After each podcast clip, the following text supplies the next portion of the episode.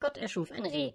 Das Reh schaute ihn mit großen Augen an und sagte, Danke, lieber Gott, dass du mich erschaffen hast. Du bist wirklich der Größte. Ich werde dich für immer verehren. Ich werde immer wieder an dich denken und dir dankbar sein.